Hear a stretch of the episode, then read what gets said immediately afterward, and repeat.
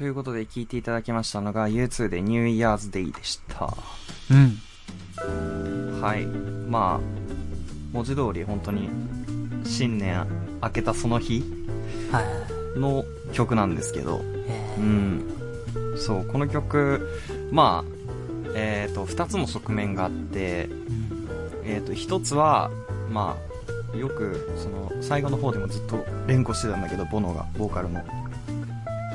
I will be with you again っていう、その、僕はまた君と一緒にいるよ、みたいなのをずっと歌ってて、まあ、要はその、側面としてはラブソングなんですよね。片方の面としては、その、新年の始まりで、えっ、と、君と四六時中一緒にいたいみたいなことを歌ってるのが反面で、うん。もう片方は、えっ、とね、確かポーランドの民主、民主化運動みたいなものの応援ソングみたいな。で、うんなんかその新年の始まりの時に、一応歌詞の中ではその静寂な、こう、静寂に包まれた新年の始まりみたいな、こう静かな感じにしてるんですけど、そこからこう、なんですかね、盛り上がっていって、運動を起こそうみたいな風にも解釈できる歌詞が随所に散りばめられているので、うん。ラブソングと取るか、その政治的な、要は、ポリティカルな曲と取るか、結構ファンの間でも、あの、へあのね、議論がある曲なんですけど、僕は、あの、この曲最初に聴いた時に、ベースラインが死ぬほどかっけえなと思って、イントロのう、んその、うん、ドゥドゥドゥドゥっていう、なんかね、あのベースラインは、飯3杯いけるなっていうか、その、なんていうーの、めちゃくちゃかっこいいなっていう、そう。で、ずっとそれを弾き続けるっていう、すごいこう、なんていうのかな。なんかこう、U2 のバランスを、いい具合に出してる、うん、なんかこう、新年にぴったりの曲だなと思って、ちょっと好きだったんで、まあ、紹介させてもらったっていう感じですね。へはい。U2 はあの、アイルランド出身のバンドなんですけど、ーうん。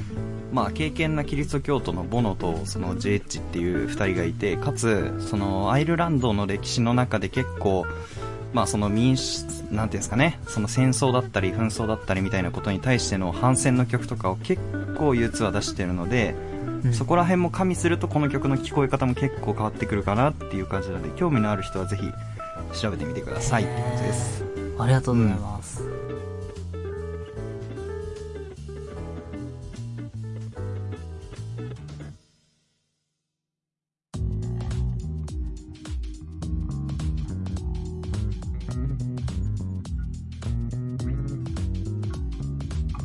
パイロットジャムお別れの時間です。はい。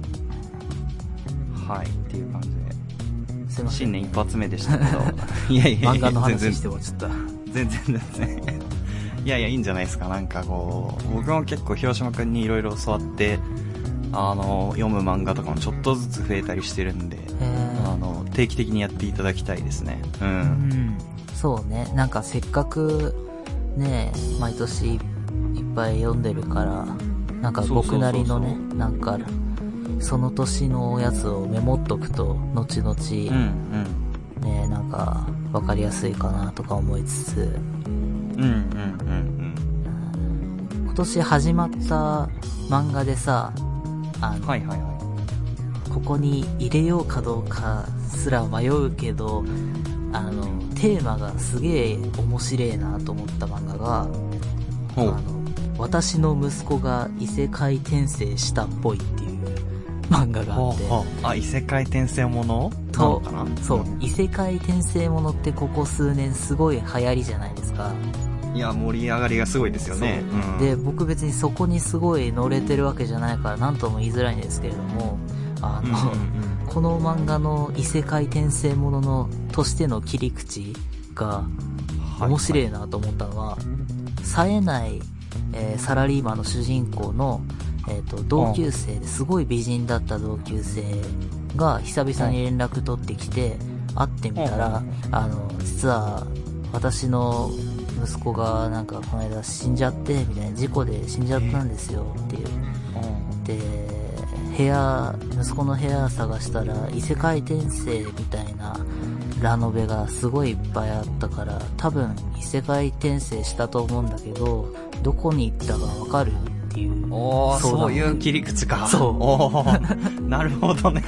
いやー、してないんじゃないみたいなことを思いつつも、息子を亡くしたばかりのお母さんにそんなこと言えないから、いや、言えないね。どうすかねみたいな感じで、あの、異世界転生の法則があるのかどうかみたいなことを二人でずっと、あの、探しながら、みたいはいな話で、まだ一巻しか出てないんだけど、この切り口、すげえと思って。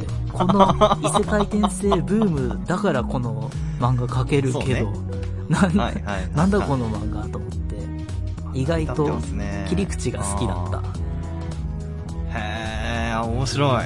あ、それはちょっと、なんかその同じような気まずさが、普通に読んでても漂いそう、なんか。言 っていいのかな、これは、みたいな。でも言うにはちょっと早すぎるし、みたいな直。接言えないから、うんそう、だから私も同じ方法で異世界転生して息子に会いたいんだよねっていう。なるほど。探してくんない？そうそういう風になってくんのか。そう。で、あ、じゃあちょっと、ナイフ持ってきた。刺して刺してって言ってくる。いやいやいやいやいや、つって。これでちょっといけるかわかんないが、もうちょっと探しませんみたいな感じで。なるほど、なるほどねそう。あー。そっかそっか、お母さんはこう、死の方向に向かうわけだね。そっかそっか。そう。いや、死じゃない。異世界転生だから。あ、そっかそっか。そうだね。そそうちょそこ間違えちゃうと違うもんね。そうっか。別に死にたいわけじゃない。転生したいんだよ。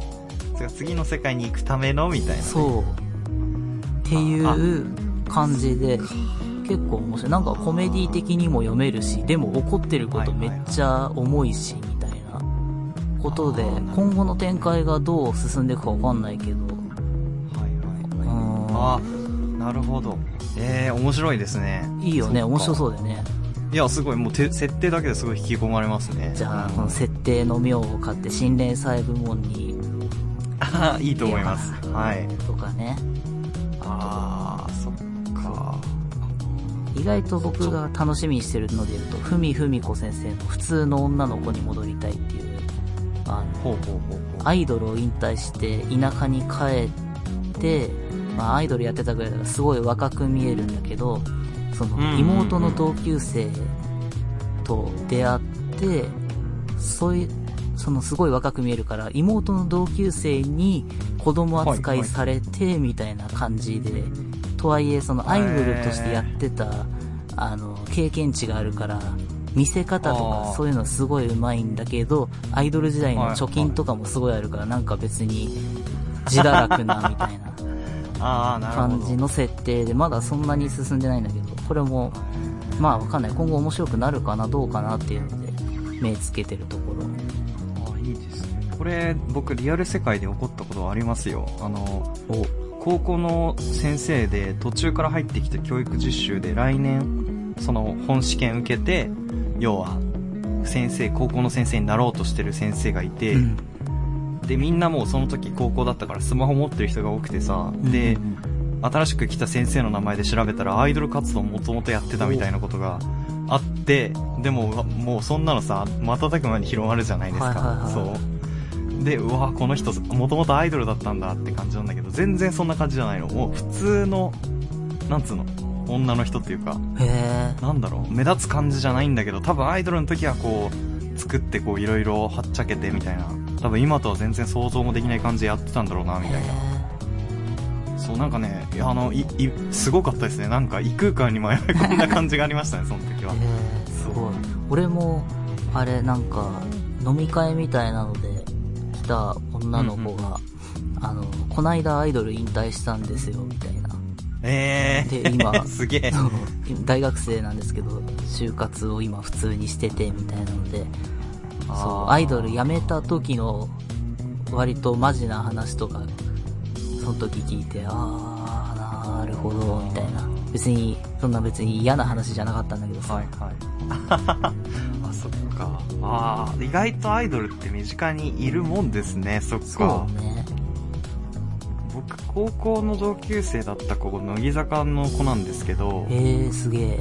ただそれ僕あのもう本当に何だろう当時全く覚えてなくて当時のこと同じ部活でうん。あの同じバンドではなかったんですけどそのなんていうの半年か1年ぐらいは一緒にの教室で練習してたりとかやってたらしいんですけど僕全く覚えてなくてそれをえー、であの、デビューして何年か経って、みたいな、その地元の高校の友達と会った時に、あの、あの子のこと覚えてるって言われて、え、こんな子いいたっけみたいな。一緒にいたみたいな話して、いや、何覚え言ってんの？乃木坂のあの子は、私たちと同じ高校のあの部活で一緒だったじゃんみたいなこと言われて、へーえー、みたいな。すげえ。